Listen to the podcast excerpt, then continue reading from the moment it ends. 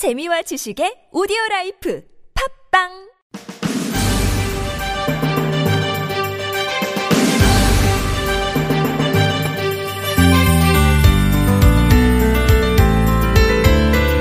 쓸모없음의 철학이라는 말 들어본 적 있으세요?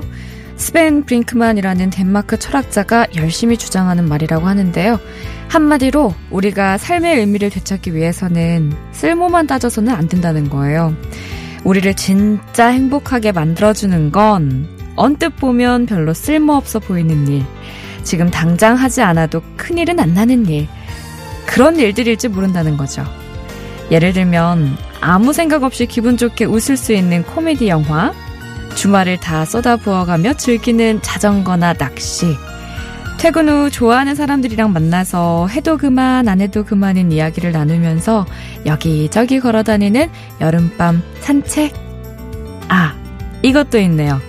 혼자 멍 때리며 듣는 라디오? 라디오 와이파이, 저는 아나운서 김혜지입니다.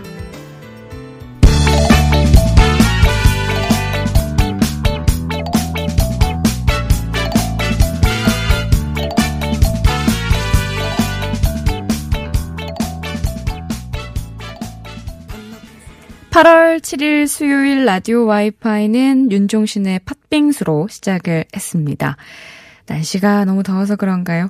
세상만사 다 귀찮다는 사람들 많이 보입니다. 할 일은 잔뜩 쌓여있는데 하기 싫어서 걱정이다, 뭐 이런 하소연. 근데 뭐 이거는 우리가 사람이라 그런 거 아닐까요? 사람이 어떻게 맨날 정신 아주 그냥 짝 차리고만 살 수 있겠어요. 한순간도 그냥 흐트럼 없이 빡 짝 정신 차리고 실수 하나 안 하면서 정확하게 하나도 흐트러짐 없이 살 수가 있겠습니까? 그거는 인공지능이나 로봇도 아마 불가능할 거예요. 한 번쯤은 오류가 날 테니까. 한 주의 가운데 수요일 보내고 있는데요. 피곤한 분들 참 많을 것 같아요. 오늘 라디오 함께 하시면서 잠깐 쉬어 가시죠. 내일 걱정은 내일 하고 쌓인 일들은 내일로 좀 밀어놓고 할 일을 내일로 미루면 내일은 어, 달, 달리다 못해 막 어, 날아다녀야 된다라고 말씀하시는 분들 많으신데, 뭐 그건 일단 또 내일 걱정하고 오늘은 좀 놀맨놀맨 하면서 보내면 좋을 것 같아요. 수요일 라디오 와이파이 벌써부터 기다리시는 분들 꽤 많으신데요. 어, 선생님 팬덤이 있으시네요. 정신과 전문의 정우열 선생님과 함께 상처받은 우리 마음을 다독다독 해주는 날입니다. 오늘은 각종 공포증에 대해서 이야기를 나눠보려고 하는데요. 혹시 도움 필요하신 분들은 문자로 질문 보내주세요. 오십 원의 유료 문자 샵 공구오일, 모바일 메신저 카카오톡은 무료고요. 티비에스 스마트폰 앱 이용하셔도 좋습니다. 팔일이사번님이 저도 멍 때리면서 라디오 듣고 싶은데 운전 중이어서 곤란하네요. 지금은 신호대기 중이라고 문자를 주셨어요. 그, 그렇죠. 운전 중에는 정신을 또 좀 바짝 차리셔야 합니다. 정신 바짝 차리시고 길을 열고 얼굴 앞면에 미소 가득 지으시고 들으시면 어, 멍 때리고 듣는 것만큼 또 행복해질 수 있지 않을까라는 생각을 해보아요. 함께해 주신 분들 가운데 층간소음 해결사 파크론에서 파크론 버블업 놀이방 매트 드리고요.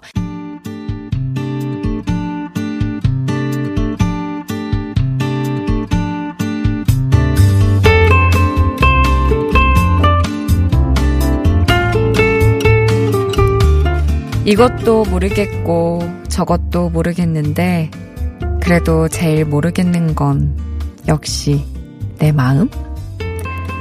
정우열의 그 마음 괜찮음.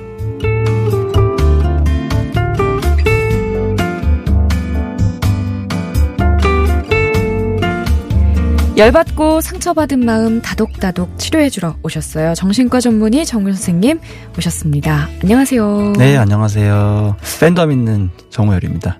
그러니까요. 그렇게 아까 얘기하셔가지고.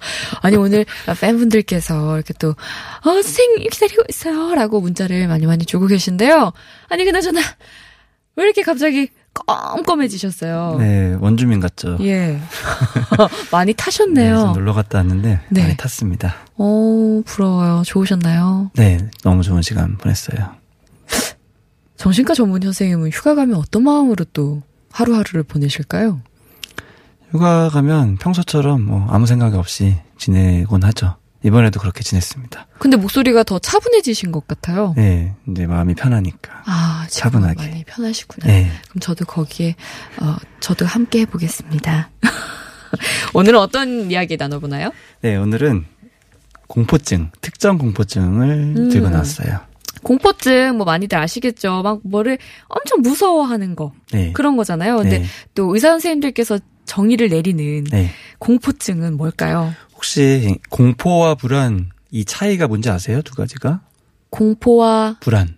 불안. 비슷한 감정 같은데. 공포는 일시적인 거, 불안은 좀, 좀 더 오래될 것 같은데. 어, 뭐, 그럴 수도 있는데, 오늘의 공포증은 일시적이지 않고 이제 지속되는 공포가 있는 게 공포증이고, 아. 보통 심리적으로 공포와 불안은 엄청난 차이가 있는데, 보통은 불안하다 하면은 음. 내가 뭐 어떤 것 때문에 불안한지 잘 모르고 막연한 음. 그런 게 불안이에요. 어. 좀 무의식적인 거고 자기 내적 갈등인 거고. 네. 근데 공포는 굉장히 명확해요. 음. 나는 뭐가 무섭다 딱 정해져 있는 음. 거죠. 외부에. 그래서 오늘 이제 주제인 특정 공포증 역시도 자기가 특별하게 무서워하는 어떤 대상이나 상황이나 이런 것들이 있는 그것 때문에 너무 힘든 음. 이것을 특정 공포증이라고 합니다. 공포증 명확한 이유가 있는 것. 불... 불안, 이거는 좀 막연한 것 네. 이렇게 말하면 될 것 같은데 네. 이제 이렇게 정확한 개념도 알았으니까 청취자분들 방송 들으시면서 공포증하고 관련해서 궁금한 점이나 고민거리 우리 정우열 선생님께 도움받고 싶은 것들 문자로 보내주세요. 오십 원의 유료 문자 샵 공구오일 모바일 메신저 카카오톡은 무료고요. 티비에스 스마트폰 앱으로 참여하실 수 있습니다. 공포증 선생님 아마 진료실에서 많이 뵙지 않을까 공포증 환자분들을. 대표적으로 어떤 공포증이 좀 많은가요? 공포증이 굉장히 다양해요. 뭐 수를 세자면 백 가지가 넘어서 음. 보통 카테고리가 되어 있는데 어, 동물형이라고 있어요. 뭐 동물. 말 그대로 동물이나 곤충, 거미, 네. 뭐 어떤 특정 곤충, 음. 개, 뭐 새 이런 식으로 개, 새 뭐 이런 식으로 있고 아 그냥 넘어가려고 그랬는데 또 웃으시면은 저 제가 그냥, 좀 민망하잖아요. 아, 자, 잠깐 다른 딴 생각했어요. 네, 딴 생각했어요. 네, 네. 알겠습니다. 그리고 자연환경형. 자연환경형. 보통은 뭐 고소공포증 음. 또는 뭐 폭풍, 물, 바다 뭐 이런 것들. 음, 네. 자연환경을 무서워하는 거. 그다음에 음. 혈액주사 상처형이라고 이게 조금 말이 긴데 보통은 이제 그런 거죠. 병원에 가는 거 너무 무서워하거나 주사. 그 뾰족한 거 너무 무서워하거나 아. 또는 수술 같은 거 할 때 이제 피 같은 거 볼 때 확 기절하거나 이런 거. 아. 네, 그런 형이 있고 네. 그다음에 상황형이라고 해서 비행기나 어떤 엘리베이터나 뭐 이런 특정한 상황을 또 음. 무서워하는 형들이 있어요. 아, 굉장히 많죠. 진짜 많네요, 생각보다. 네. 그리고 지금 뭐 말씀해 주신 게 한 네 가지 카테고리가 되지만 그 안에는 또 무수히 많은 원인들이 있을 거고. 근데 그냥 조금 싫어하거나 무서운 거랑 병적인 공포증은 어떻게 구분을 할 수가 있는지 이것도 궁금해요. 그렇죠. 사실 뭐 사람마다 조금씩 무서운 게 다 음. 있죠. 그리고 아이들 같은 경우에는 어두움이나 연령별로 뭐 어두움이나 뭐 상어나 뭐 이런 게 병원이나 이런 게 다 있는데 네. 정상적인 공포증과 이제 좀 질환으로 따지는 공포증은 차이가 또 있는데 뭐냐면은 항상 다른 질환들도 마찬가지지만 뭐 좀 공포가 있고 두렵고 음. 그거를 좀 피하게 되고 이런 게 있어도 음. 하지만 일상생활이나 내가 해야 될 일을 잘하면 별로 지장 없으면 그거는 괜찮은 정상적인 거고 네.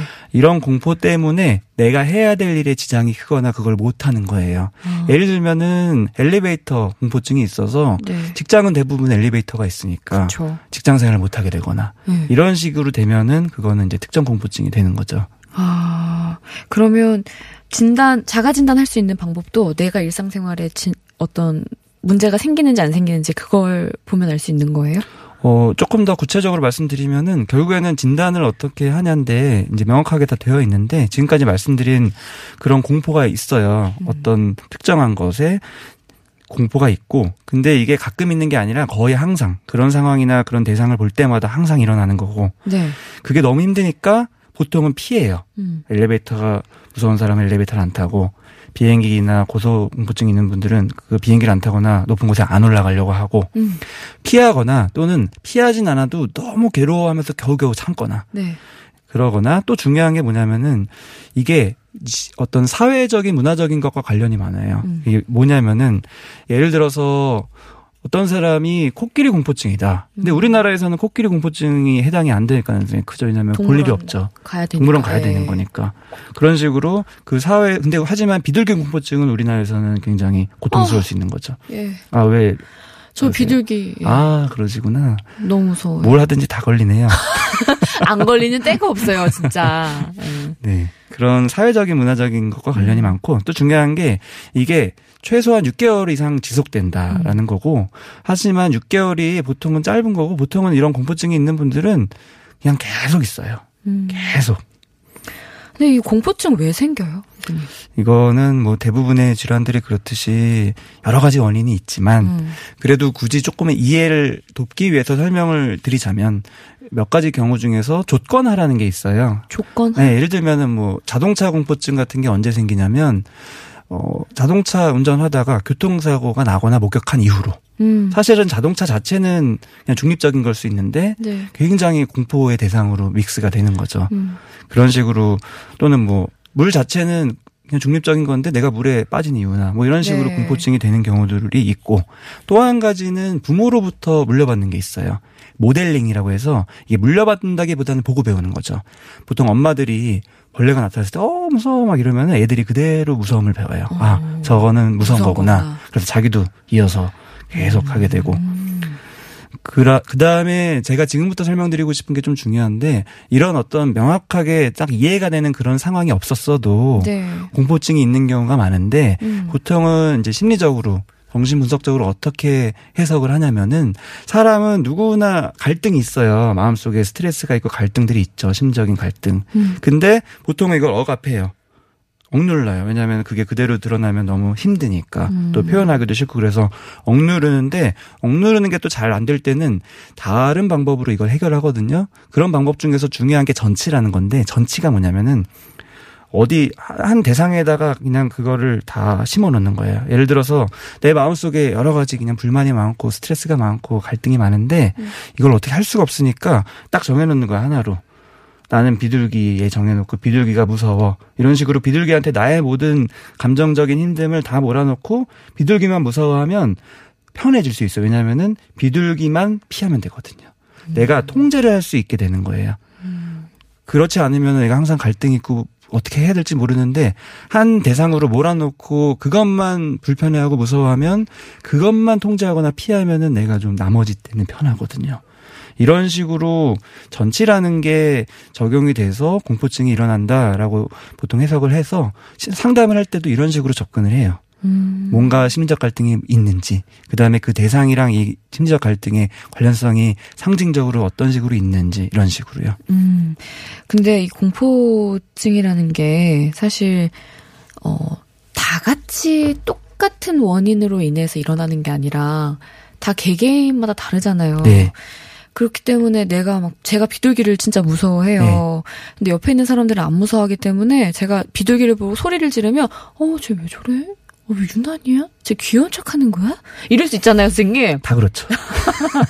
그런 것 때문에 상처받는 분들도 분명히 네, 그렇죠. 계실 두 번 텐데. 두 번 죽는 느낌이 있고. 그렇죠. 그다음에 또 더 심한 거는 오히려 막 자극을 시키는 거. 비둘기 그림을 막 들이대거나 음, 비둘기를 맞아요. 막 어디서 해와가지고 이렇게 앞에서 가게 뱀 하거나. 뱀 무서워한다는데 뱀 장난감으로 그렇죠. 윙! 막 이런 거 하고. 그렇죠. 그 다음에 뭐 방송 같은 데도 그런 게 나오죠. 뭐 바다나 물공포증 있는 분들을 막 장난식으로 던져. 던지는 거. 그러면 이제 쌍욕이 나올 수도 있고. 고소공포증인데 막 위에서 태워. 막. 막. 예, 예. 그런 것들. 그런 것들이 굉장히 괴로움을 겪는 건데. 네. 이게 한편은 물론 괴로운 거지만 또 양면이 있어서 그게 정말 아이러니하게도 치료법이기도 해요. 음, 그럴 수 있겠네요. 근데 사실 공포증 있는 사람들을 우리가 어떻게 대해야 될지 한 번도 생각해 본 적이 없거든요. 네. 그게 어, 우선은 마음가짐이 중요한데 내 입장에서 항상 마찬가지지만 내 입장에서 헤아리지 말고 음. 상대방의 입장에서 어떻게 헤아려야 되냐면 저거는 진 진짜 진짜 극심한 동물적인 공포예요. 음. 동물하고 많이 겹쳐요. 고소공포증이나 그다음에 응시공포라고 눈이 마주쳤을 때 좀 공포를 느끼면서 눈을 깔거나 이런 사람들도 있거든요. 그러면 대인관계가 힘든데 그것도 동물한테 많아요.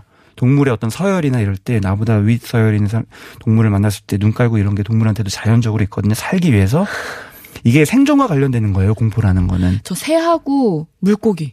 어, 눈을 못 봐요. 어, 그러니까. 어. 그게 아닌 사람들이 이해가 못 되는데, 그게 당사자는 엄청난 동물적인 반응이라서 음. 의식으로 컨트롤할 수가 없어요. 머리로는 비합리적이고, 뭐, 저 눈이 나를 어떻게 공격할 수 없다라는 거 알지만, 네. 위험하지 않다는 걸 알아도, 감정적으로는 공포의 감정이 확확 올라오는 거예요. 음. 그래서 대수롭, 않게 여기면 안 됩니다. 네, 그냥 이, 헤아려주고 그 사람 입장에서 생각을 해줘야 된다는 거죠. 네. 자, 라디오 와이파이 수요일 순서 정신과 전문의 정우열 선생님과 함께 정우열의 그 마음 괜찮음 음음음 진행해보고 있는데요. 음악 한 곡 듣고 이야기 더 나눠볼게요. 션 멘데스와 카멜라 카벨로가 함께 부른 세노리타 듣고 오죠.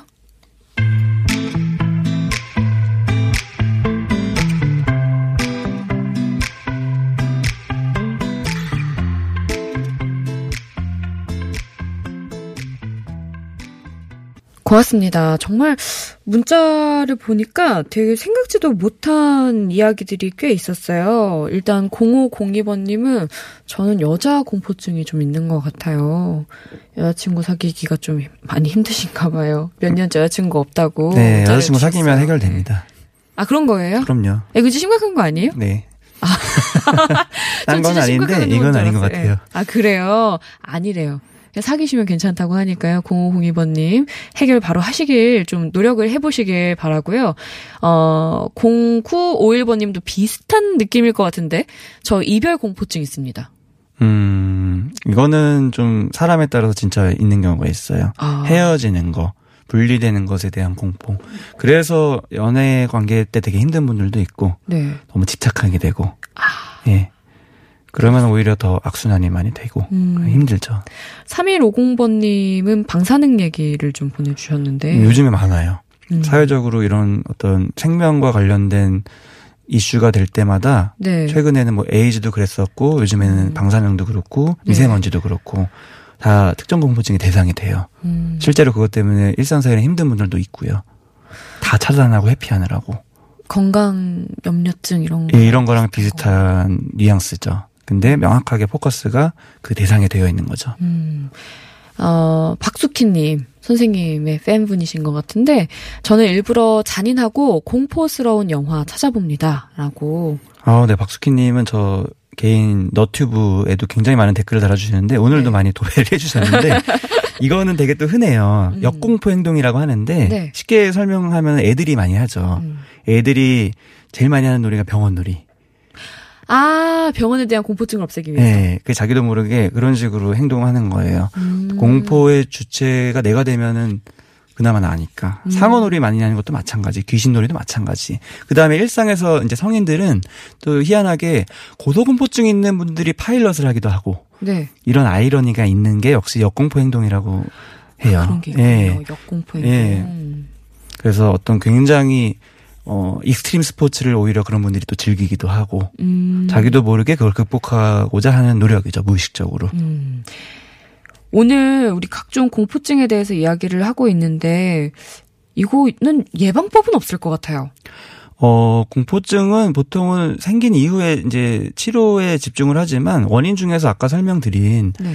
그 심리적인 갈등이 이제 억누르다가 안 됐을 때 한 곳으로 몰려서 전치가 된다라고 음. 설명했듯이 모든 공포증뿐만 아니라 모든 불안장애와 관련이 되는데 평상시에 자신의 심리적인 갈등을 잘 인식하고 있는 그대로 잘 받아들이고 수용하는 그런 것들이 굉장히 중요해요. 네. 근데 제가 항상 말씀드리다시피 자기의 마음이 어떤지 감정이 어떤지 내가 어떤 생각을 하는지를 음. 사람들이 은근히 많이 차단을 하면서 살아요. 음. 이런 생각하면 안 돼. 근데 드는 걸 어째요?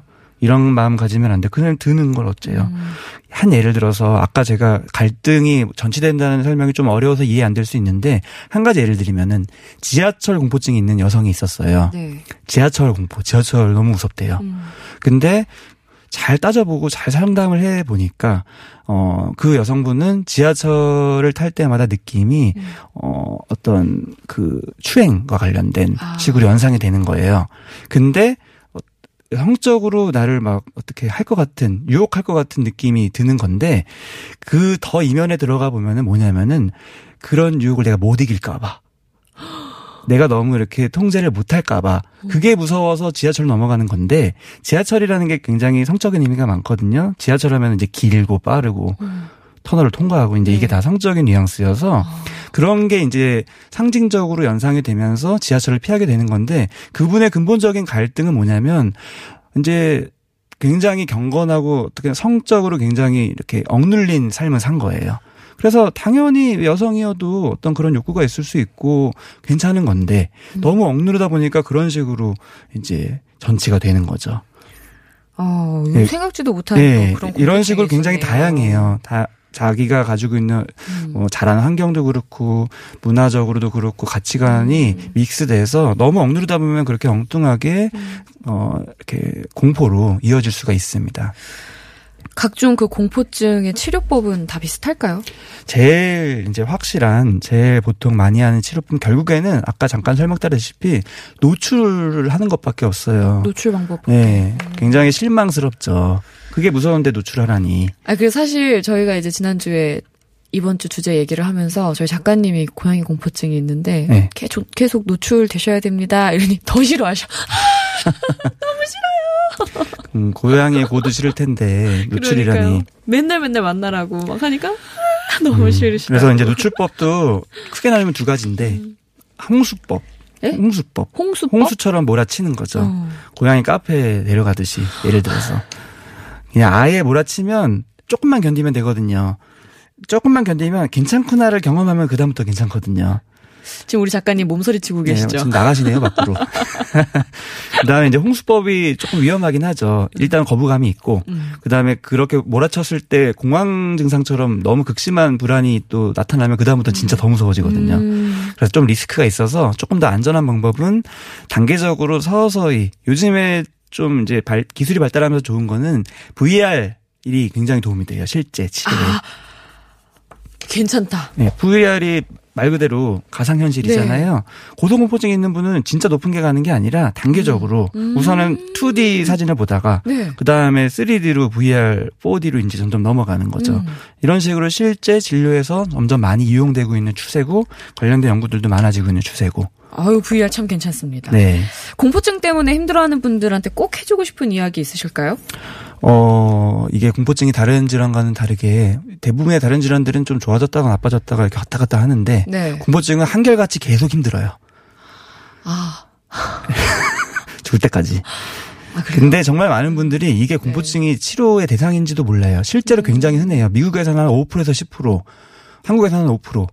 여성분들은 거의 일 위, 남성분들은 알코올 의존 다음으로 이 위의 질환임에도 불구하고 네. 이것 때문에 오시는 분들은 거의 없고 다른 거 치료하다가 발견되는 경우들이 많죠. 그렇군요. 네, 그래서 이거를 꼭 해결할 수 있고 해결하면 남은 삶의 질이 굉장히 좋아진다라고 꼭 말씀드리고 싶습니다. 제가 너무 아쉽게도 선생님이랑 몇 번 못 만났어요. 아, 그러니까요. 되게 아쉬워요. 뭔가 좀 마, 맞았는데. 저희 첫 만남부터 좀 맞는 느낌이 있었는데 너무 몇 시간 못하고 이별하는 것 같아서 안타깝지만. 제가 너무 이렇게 가까이 갔나 봐요. 좀 근거는 있었죠. 농담이고요. 어쨌든 다른 곳에서 또 좋은 인연으로 만날 수 있을 것 같고 제가 너무 죄송한 마음이에요. 이렇게 모셔놓고 저만 이렇게 훌 가는 것 아, 같아서. 아닙니다. 저는 가는 사람 안 잡고요. 예. 오는 사람 환영하고요. 아, 또 섭섭하네. 어, 제가 어제도 말씀을 드렸지만 또 혹시 어제 못 들으신 분들을 위해서 한 번 더 말씀을 드리면 제가 또 이번 주까지만 진행을 하고 인사를 드리게 됐습니다. 아, 저희가 시간이, 이제 방송 시간이 짧다 보니까 그냥 매일매일 끝에 한 번씩 말씀을 드리기로 했는데, 함께 해주신 분들께 정말 감사하다는 인사를 드리고요. 아, 어제 말씀을 드려서 맙소사님께서 김혜지 아나운서 이제 이별을 해도 우리가 함께 했던 여정은 남는 것, 정말 아름다운 시간이었습니다. 그동안 고생 많으셨습니다. 따뜻한 마음 잘 간직할게요. 라고 문자를 주셨는데, 정말 너무 마음이 느껴져서 감사하고 감동적이고, 제가 뭐 멍들 바를 모르겠어요. 겠네요. 그리고 편집꽃님은 자칭 우아한 우리 혜지 아나운서 그 웃음소리 잊지 않을게요. 땡큐 so much 라고 어, 문자를 주셨는데 우리 허리케인 라디오에서 만나요 라고 하셨는데 허리케인도 이제 끝났습니다. 예, 거기 가지 않아요. 저희 방송만 내일 어, 내일 생방송하고 또 금요일 이제 녹음 방송 나가고 그러면은 정말 안녕을 해야 할 것 같아요. 선생님. 저희 네. 꼭 밖에서 만나요. 네. 따로 봐요. 예. 또 더 지난 인사는 끝나고 드리도록 하겠습니다. 네. 너무 아쉽습니다. 아유, 사실 끝, 읽어주시지 네. 않은 분들도 굉장히 아쉬움을 많이 표현을 해주셨어요. 중간중간에 계속. 네. 너무 진짜 감사해요. 다 제가 이렇게 방송에는 말씀 못 드리지만 하나하나 다 꼬박꼬박 한 글자 한 글자 다 새기고 가도록 하겠습니다. 정말 감사한 거 말씀드리면 끝도 없어요. 밤새야 돼요. 시간이 너무 부족하네요. 산이 레이나의 한여름밤의 꿀 들려드리면서 인사드리겠습니다. 내일 아마 생방송으로 만나는 건 마지막 만남이 되겠네요. 내일 뵙겠습니다. 노래가 너무 짧게 나가서 죄송해요. So sweet, so sweet. 정말 오랜만이야. 어떻게 지냈어? 나 똑같지 뭐. 그냥 열심히 일했어. 넌 어때? 그때 그 사랑 계속